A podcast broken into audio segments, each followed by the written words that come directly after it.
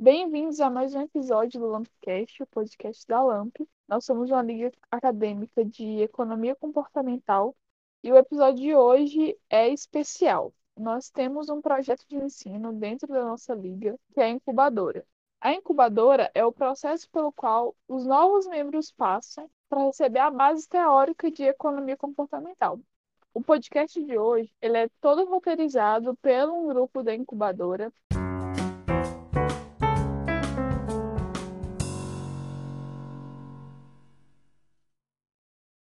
É, eu vou pedir para eles se apresentarem já é, e falarem, né, sobre, sobre eles, o que eles estão fazendo, de qual curso que eles são, e, e aí a gente já vai começar a tratar sobre os temas de hoje.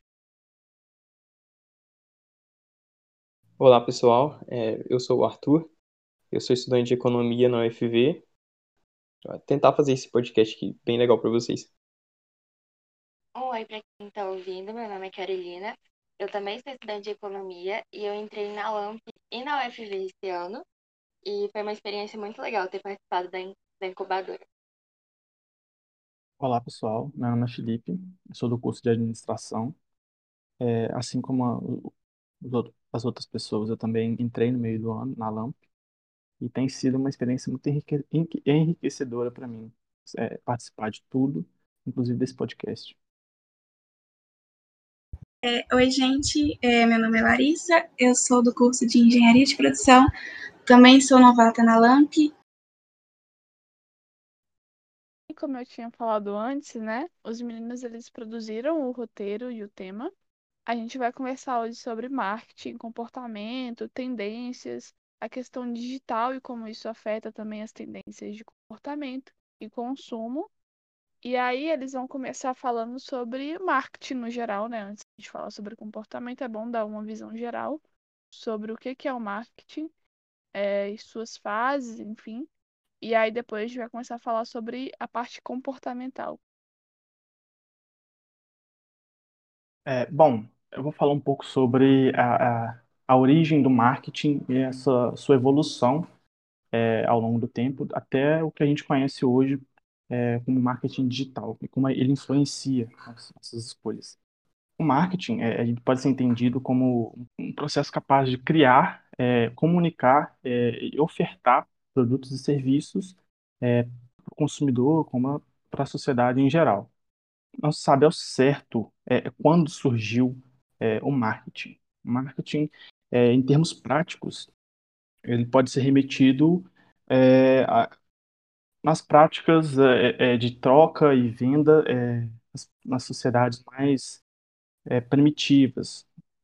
E já a sua origem acadêmica, ela é, é bem mais recente, ela surgiu no século XX, é, no início do século XX, em meados da, da Segunda Revolução Industrial. O fato de estar em fase da, da Revolução Industrial é importante, porque é um, é um tempo que houve transformações no meio de produção, de transporte. Então, as, as empresas passam a produzir mais, é, é, a, passa a existir também um, um, excesso de oferta, e as empresas se encontram no processo de, de precisarem é, desenvolver novos métodos de venda, é, diferenciar o seu produto é, e sua mercadoria. É, Philip Kotler, que é um, um guru do marketing, ele divide o marketing em quatro fases, que vai desde o marketing 1.0 ao marketing 1.0. É, Para a gente entender esse processo, é, tudo iniciou no, no marketing 1.0, que também pode ser entendido como marketing de massa, que é justamente é, é nesse período da, da Revolução Industrial, todo esse processo de, de transformação, de, de, de produção, de produção em massa, é, de linha de montagem. Então, as empresas é, passam a produzir em massa com foco direcionado para o produto. É um, um tempo onde que não havia é, muita personal, os produtos eram padronizados. A frase, uma frase de Henry Ford justamente é, com essa fase do marketing que é o cliente pode ter o carro da cor que quiser, desde que seja preto.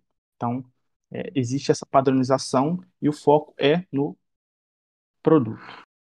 Já é, é, passar, com o passar do tempo, é, a gente chega mais ou menos na fase do, dos anos 60, a gente começa a introduzir o marketing 2.0, que também pode ser é, entendido como a era da informação. É, nesse momento já, já uma difusão maior da, dos meios de comunicação, rádio, televisão e jornais, é, então o cliente passa a ter mais acesso à informação e é, as empresas também, é, é, com esse excesso de informação, aumenta-se também a concorrência. Então, as empresas começam a direcionar é, é a sua atenção, é, é, suas estratégias para o, o gosto e o perfil do cliente. Então, o cliente passa a ser uma peça chave nesse, nesse processo. Mais à frente, a gente surge o marketing 3.0, também conhecido como a era do valor, que é uma fase onde o cliente passa a ser ainda mais protagonista e esse excesso de informação, é, o produto em si já não, o produto ou o serviço em si já não satisfaz mais o, o cliente. Então ele busca uma é, identificação com a marca. Então é, existe essa preocupação. Então é, é, as empresas começam a ter que lidar com isso, trabalhar com isso não só o produto ou serviço satisfaz o cliente. Então, é nesta fase que surge uma preocupação das empresas é, com o envolvimento da marca com causas sociais é, e causas ambientais, por exemplo.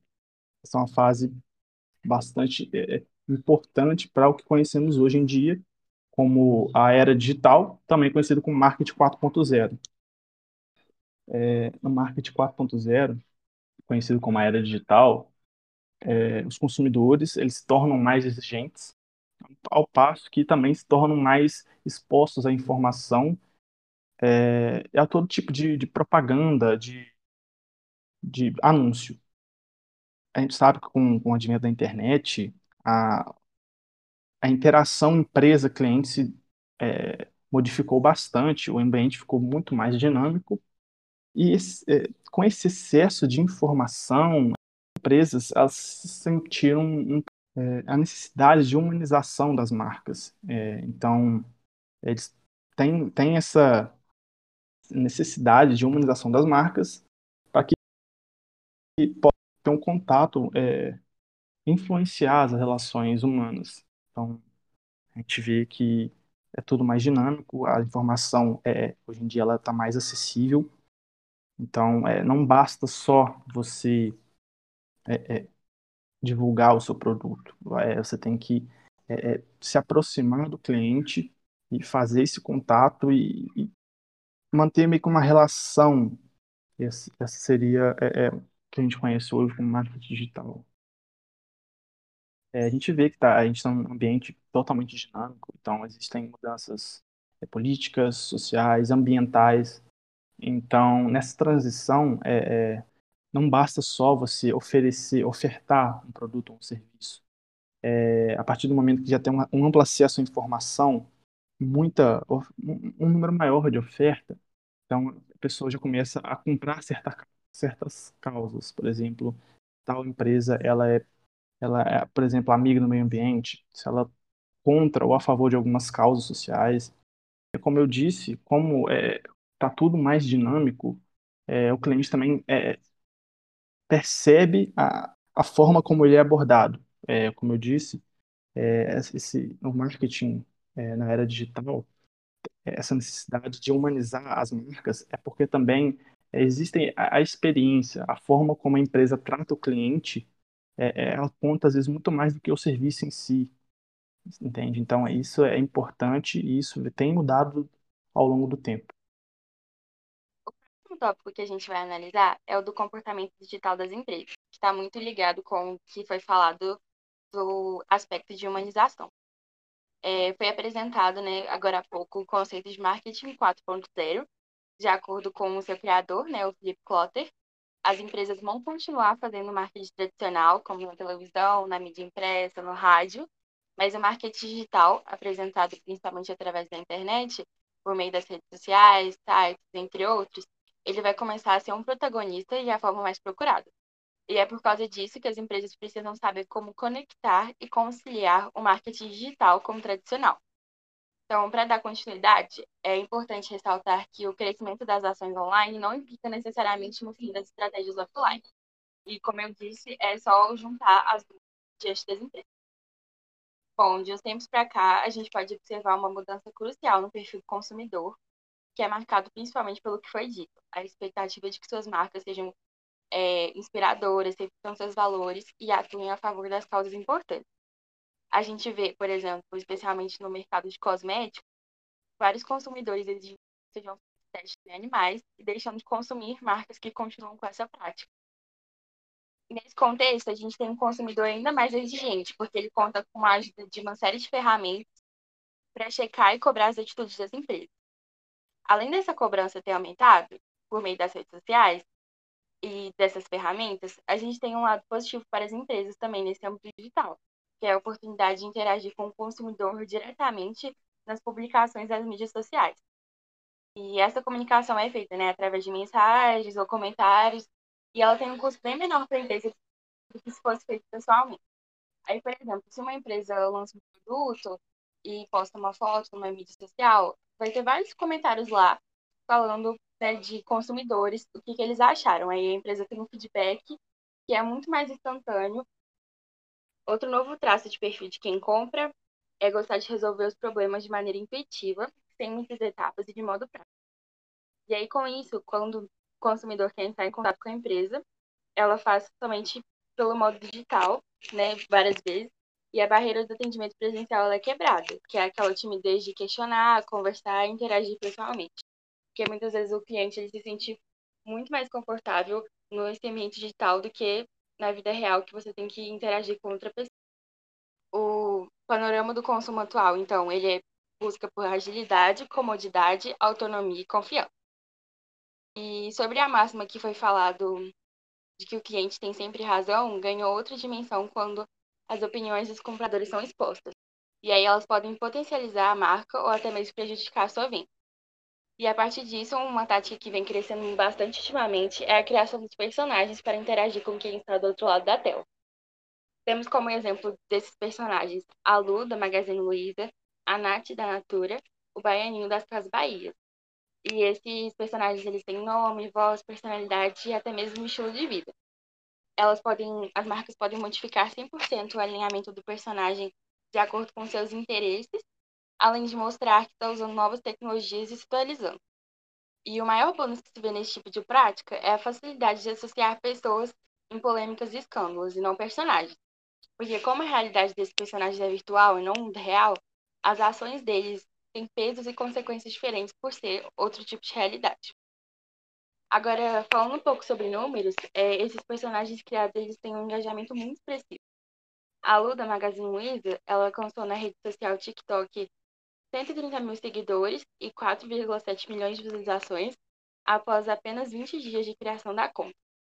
E segundo o Hyper que foi uma pesquisa feita em 2019, foi visto que a taxa de engajamento dos personagens digitais é em média três vezes maior do que o engajamento de publicações normais, que podem ser só com coisas escritas ou até mesmo alguma publicidade com pessoas reais. Aí a gente pode também falar sobre acontecimentos recentes, né, de exemplos de posicionamento das empresas e dos impactos. É, o empresário Júnior Doski, que é o dono da Rede Madeiro, ele publicou recentemente em suas redes sociais um vídeo criticando o isolamento social contendo a seguinte fala, que é não podemos parar por 5 ou 7 mil pessoas que vão morrer. Depois disso, o número de menções da marca dispararam, sendo 63% negativo, 24% neutro e 13% positivo. E essas informações são de uma amostragem feita pela Brand 24. Uma semana depois, a rede demitiu 600 funcionários e as menções negativas aumentaram para 67%. E um panorama contrário, né, de uma rede, outra rede que é uma das principais concorrentes do Madeiro, que é o Outback, fez, optou pela estratégia de doar ovos de Páscoa para mercados de bairro venderem durante a pandemia, fazendo com que é, suas menções nas redes sociais fossem 74% positivas, 5% negativas e 21% neutras. E essa pesquisa é a mesma amostragem feita pela Brand 24. Ou seja, a gente pode analisar que uma ação feita, uma ação não, né? Uma fala feita pelo dono da rede Madeiro teve muito impacto negativo e uma doação feita pela pela rede do Outback teve muito impacto positivo. E aí essas plataformas digitais, elas também podem ser descritas como uma evolução do saque, pelos consumidores já utilizarem para tirar as dúvidas e resolver problemas. Voltando um pouquinho do que eu falei sobre o consumo offline e online, alguns setores eles focam bastante por, pelo consumo ser principalmente em tais, por exemplo, viagens, serviços financeiros e vestuários, a maioria das compras são feitas por online. Então, o foco dessas empresas são muito mais nesse tipo, nesse tipo de marketing. É, e esse engajamento é tanto, né, com esses personagens das marcas, que a Lu da Magalu foi até contratada para fazer uma campanha da Adidas com a Farm. Aí, nas redes sociais, as pessoas estavam criticando, né, porque poderiam ter contratado pessoas reais, né, pessoas que são modelos, etc. Mas não, eles preferiam contratar um boneco. Voltando no que foi falado sobre a humanização e os valores que os consumidores esperam, isso pode ser usado pelas empresas até como estratégia de venda, né? Porque, por exemplo, o do Outback, que foi citado, é, ele sabe que essa ação de doação foi muito bem recebida pelos consumidores e deu um engajamento muito bom. Então, ele sabe que esse tipo de comportamento é o que conquista o público-alvo dele, né? Então, às vezes, as empresas elas podem fazer isso estrategicamente. Então, como a Carol falou é, no início da parte que ela comentou, os consumidores estão ficando mais exigentes, né? Tem uma pesquisa pela Nielsen, que é uma empresa global de informação e dados, eles fizeram uma pesquisa e cerca de 8 em 10 pessoas dizem que confiam totalmente em recomendações vindas de famílias e amigos. Mas, tipo, a parte que mais choca é que dois terços, é, tipo, 60% das pessoas dizem que confiam também em opiniões postadas online. E é, tipo, nisso que entra os influencers, né? Essas pessoas que têm muito alcance nas suas redes sociais e têm muito engajamento. É, teve um episódio recente, né? De influencers que estavam fazendo procedimentos estéticos, que era a cirurgia lá de HD. É, foi muito criticado pelas pessoas, porque as, as influencers estavam falando, estavam divulgando muito esse procedimento e nessa época, as buscas por esse procedimento cresceram 600%.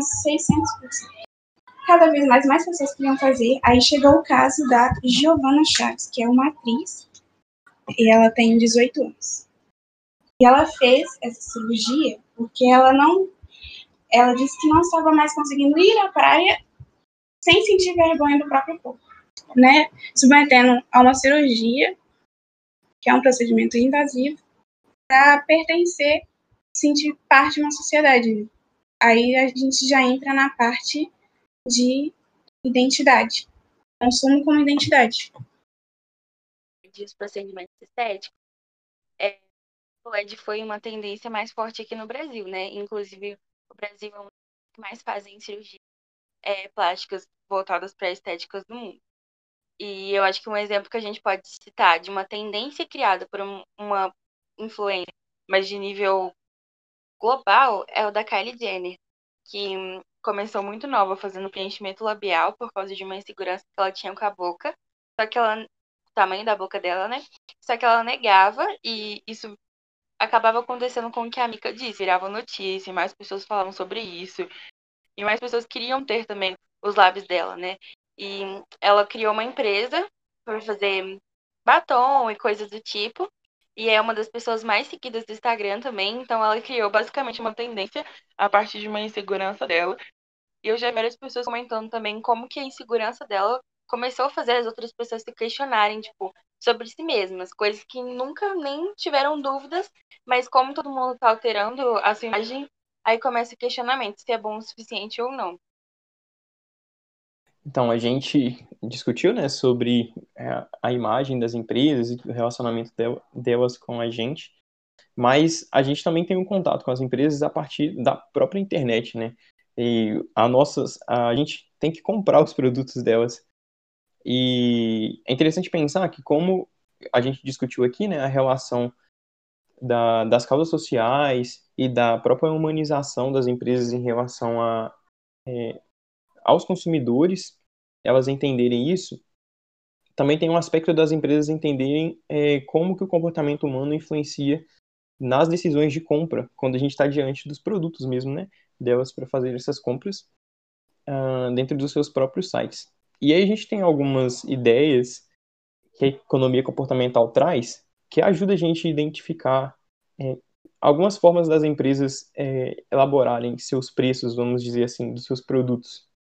Talvez a gente está falando de marketing, talvez isso possa se encaixar um pouquinho na parte dos 4 Ps, quando a gente fala do preço. E tem algumas questões interessantes sobre o comportamento humano, de como a gente toma decisões e que, e que as empresas então escolhem o preço dos seus produtos né, para a gente. Uh, uma dessas questões, por exemplo, é a, no, é a questão do paradoxo da escolha. E isso é uma coisa que é fácil identificar. Acho que todo mundo aqui já passou por uma situação de, por exemplo, entrar na Netflix e ficar um tempão para escolher um filme para assistir. Mas com tantas opções, a gente acaba não escolhendo nada. Isso é uma coisa comum do comportamento humano. É... E a gente e as empresas elas tomam alguns cuidados em relação a isso, né? Tem um estudo de caso, por exemplo, que ilustra um pouco essa situação, é, que o autor ele, ele mostra que uma empresa ela, ela colocou seis opções de geleias assim na vitrine e ela estava dando um desconto para quem comprasse é, uma daquelas seis opções. E aí quem comprasse, ela ia dar um desconto de um dólar é, na compra. E depois eles foram fizeram um teste com 18 opções de sabores de geleias diferentes. E eles perceberam que houve uma diminuição uh, no número de compras dessas geleias. No primeiro caso, com seis opções, teve 30% de, com, é, de compra, de efetividade. E no caso de 18 opções, teve só 3%. Então, teve uma redução de três vezes, né? É, de, perdão, de 10 vezes o número de compras. Isso porque a gente tem essa questão da dificuldade, da, essa questão do paradoxo de escolha. Quando temos muitas opções, a gente fica um pouco paralisado e não sabe muito bem o que é, comprar. E aí tem as empresas elas se protegem disso, né? E eu tava vendo uma empresa que eu não vou falar o nome porque ela tem um nome difícil, mas é uma empresa de roupas e muito legal. E a maioria delas faz isso também, mas ela tem lá, você abre, entra na página dela, ela não te dá tantas opções assim, as mil opções de roupas que ela tem. Na verdade, ela tinha até uma caixinha indicando que você podia escrever um formulário para escrever quais são suas próprias preferências, seu estilo, e a partir dali ela ia recomendar é, tipos de roupas para você vestir para que, que se adequem mais ao seu perfil, né? Então ela está tentando eliminar, mitigar essa questão do paradoxo de escolha. É, esse, é, esse é um fator, mas a gente também tem um outro fator que é a versão à perda. E isso é interessante. A gente consegue ver bastante isso, as empresas trabalhando esse aspecto, na questão de muitas vezes elas, é, algumas empresas dão aquele tempo grátis para a gente assinar é, os seus serviços, por exemplo, e a gente consome por um tempo e você percebe que aquele serviço é muito bom, que você gosta daquilo, que tem um valor para você, e a gente acaba não querendo desapegar daquilo, né? A gente acaba assinando o próprio produto. Uh, tem um, um exemplo de um estudo de caso que eles fizeram que um autor, né, um economista, ele, ele, o experimento dele, ele pegou alguns, ele utilizou alguns estudantes para preencherem um questionário e após, após esse preenchimento, é, ele ofereceu para eles uma caneca. Eles, eles tinham uma caneca do lado e ele ofereceu para eles trocar essa caneca por uma barra de chocolate. E depois ele fez com outros estudantes a, o mesmo experimento, porém eles tinham chocolates e ofereceram para eles trocarem pela caneca. E interessante é que quem tinha caneca não quis trocar pelo chocolate, e quem tinha o chocolate quis trocar pela caneca. Eu, teve esse efeito inverso entre as duas situações. Isso mostrando um pouco da, de como que a, o afeto influenciou né, na decisão deles de não perder aquela caneca aquilo acabou gerando um valor sentimental para eles. E da mesma forma, a gente pode perceber isso nos, nos processos de compra, como eu já disse, né? As empresas elas fazem muito isso de dar esse tempo gratuito. E algumas empresas elas têm até um processo muitas vezes meio complicado para você é, cancelar a assinatura ou, ou deixar os serviços, né? Você tem que fazer um processo um, um pouco demorado e às vezes você nem acaba não querendo desfazer daquele serviço para um custo muito grande de tempo e de esforço e acaba aceitando. Uma outra questão, por exemplo, é a gente tem lá a questão da relativização dos preços. E tem um estudo de caso muito interessante, esse é muito legal, que é do The Economist. É, esse estudo de caso é interessante. Eles usam um efeito é, chafariz, chamariz, desculpa. E o, o que acontece, né? A gente sabe que as pessoas, a gente tem uma dificuldade de definir um valor para alguma coisa sem compará-la com outra. Então, os seres humanos, eles praticamente definem as coisas em comparação com outras coisas. Então, nessa questão, a, o, a, o The Economist, The Economist foi muito inteligente na hora de organizar as suas assinaturas. Eles colocaram três opções de assinatura para quem fosse comprar seus produtos, né, sua assinatura. E teve uma assinatura que era uma mais básica, que era só uma, é, só uma assinatura de internet. Foi, ó, sei lá, 60 dólares. Teve uma segunda assinatura que era só é, impressa, e ela era 125 dólares. E teve uma outra assinatura que era a terceira opção de assinatura que, é, que era impressa e digital, de 125 dólares também, do mesmo preço da segunda opção. E o que aconteceu? A terceira opção foi a que mais foi vendida. E, e a primeira opção teve algumas poucas vendas também. E a segunda opção, que era só a versão impressa, não teve venda nenhuma.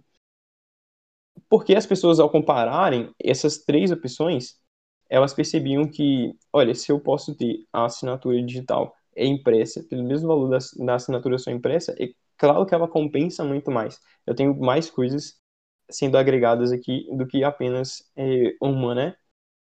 E aí, ele fez, depois ele, é, eles refizeram, é, o, Dan, o Daniel refez o experimento e ele colocou apenas a primeira e a segunda opção. E ele percebeu que os, os resultados inverteram dessa vez, né? Quando se retira a terceira opção, a opção só com assinatura online foi a que mais teve vendas. Isso é, é, um, é um, dos pontos da relativa, relativização. E a gente pode perceber isso com, alguns processos de compras, né? Sempre tem um produto parecido, perto, com valor aí, para a gente é, definir mais ou menos quanto é, o que a gente aceita pagar para aquele produto. E tem um terceiro, tem um outro caso também, que é mais uma questão de ancoragem.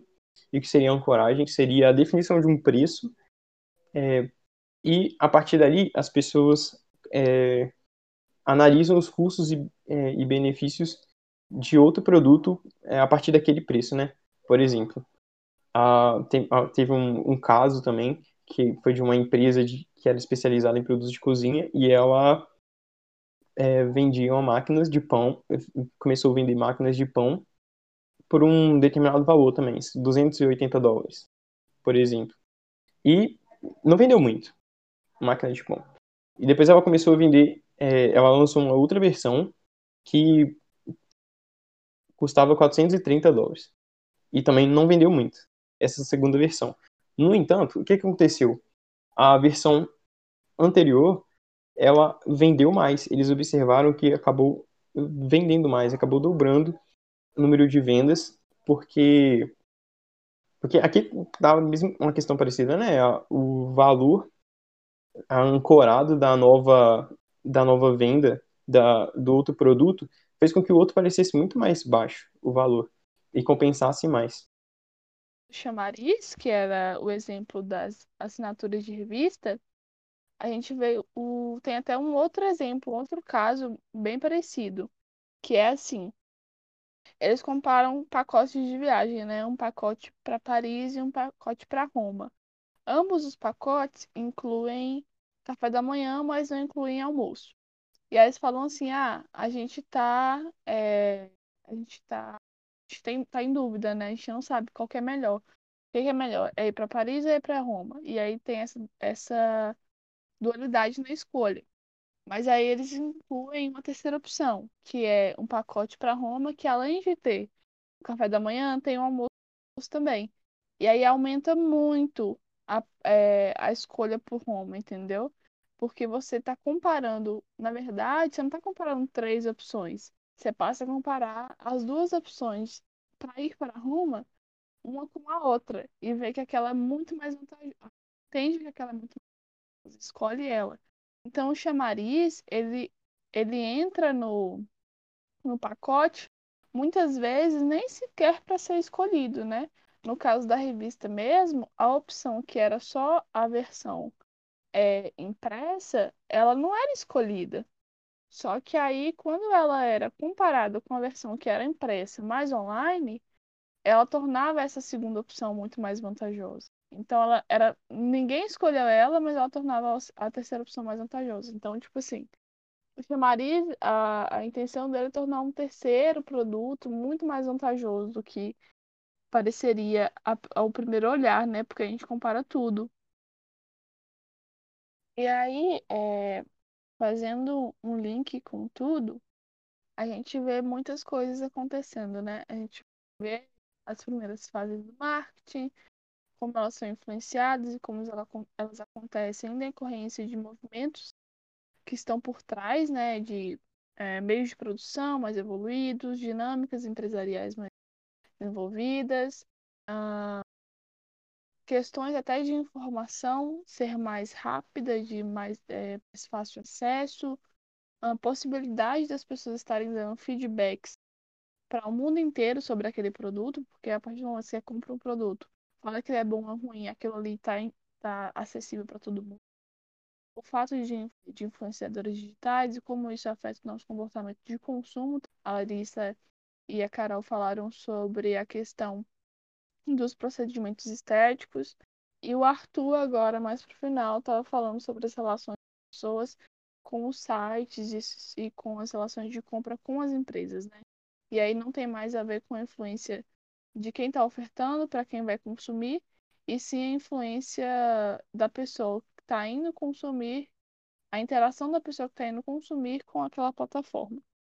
E aí a gente vê, é, como o Arthur falou, é meios de influenciar a compra, dado uma arquitetura de escolha, né? Então foge um pouco do que a gente anteriormente, porque que é por questões de influência e de tipos de marketing e de tipos de produção, e agora tem mais a ver com vieses comportamentais. Acho que a gente pode abrir para considerações finais quem tiver algum comentário sobre tudo que foi discutido agora e quiser fazer seus últimos comentários. É, uma coisa também é que a gente tem, tem muito, muita informação e essas informações elas viram dados, né? Então, a gente sabe que as empresas conseguem modelar muita coisa, muito do que elas pensam justamente por causa é, desse grande volume de dados. É, algumas empresas já têm acesso ao Big Data, é, Talvez as empresas aqui no Brasil ainda estão caminhando para isso. Mas tudo isso é, culmina nisso tudo que nós falamos aqui em relação a tanto a, as empresas se projetarem né, com, com essa humanização, como a gente falou tanto, e também nessas arquiteturas de escolha que a gente a, colocou, que a gente apresentou, elas, as empresas, nesse volume tão grande de dados, a gente consegue é, as empresas conseguem entender um pouco mais o comportamento e, e guiar né, as decisões que elas tomam. Eu acho que esse, esse é um, não foi um ponto que a gente tratou aqui no podcast, mas eu acho que é algo que vale a gente refletir também no número de dados que a gente tem é, na internet disponíveis, né, sobre todo mundo. É, sobre isso, de como as empresas arquitetam e disponibilizam as coisas nos sites deles, ou até nos jogos, assim, para, tipo, direcionar, influenciar o nosso comportamento. Tem até um texto no blog da LAMP falando sobre isso, né? é, o empurrãozinho dos jogos online. Que fala que, tipo assim, a pessoa vê lá, ah, é, comprar, quer dizer, é, barganha três vezes, barganha quatro vezes, e a pessoa vê isso falando, hum, acho que eu vou comprar, aí acaba gastando dinheiro nisso, é tipo, é uma armadilha que eles fazem, mas teoricamente você não é obrigado a pagar. Eu agradeço os meninos que participaram dessa gravação. É, eu espero que eles tenham se divertido né, no processo. Eu me diverti muito, eu pude aprender muita coisa com vocês. Espero que quem esteja ouvindo a gente tenha aprendido bastante coisa. E é isso, gente. Muito obrigada.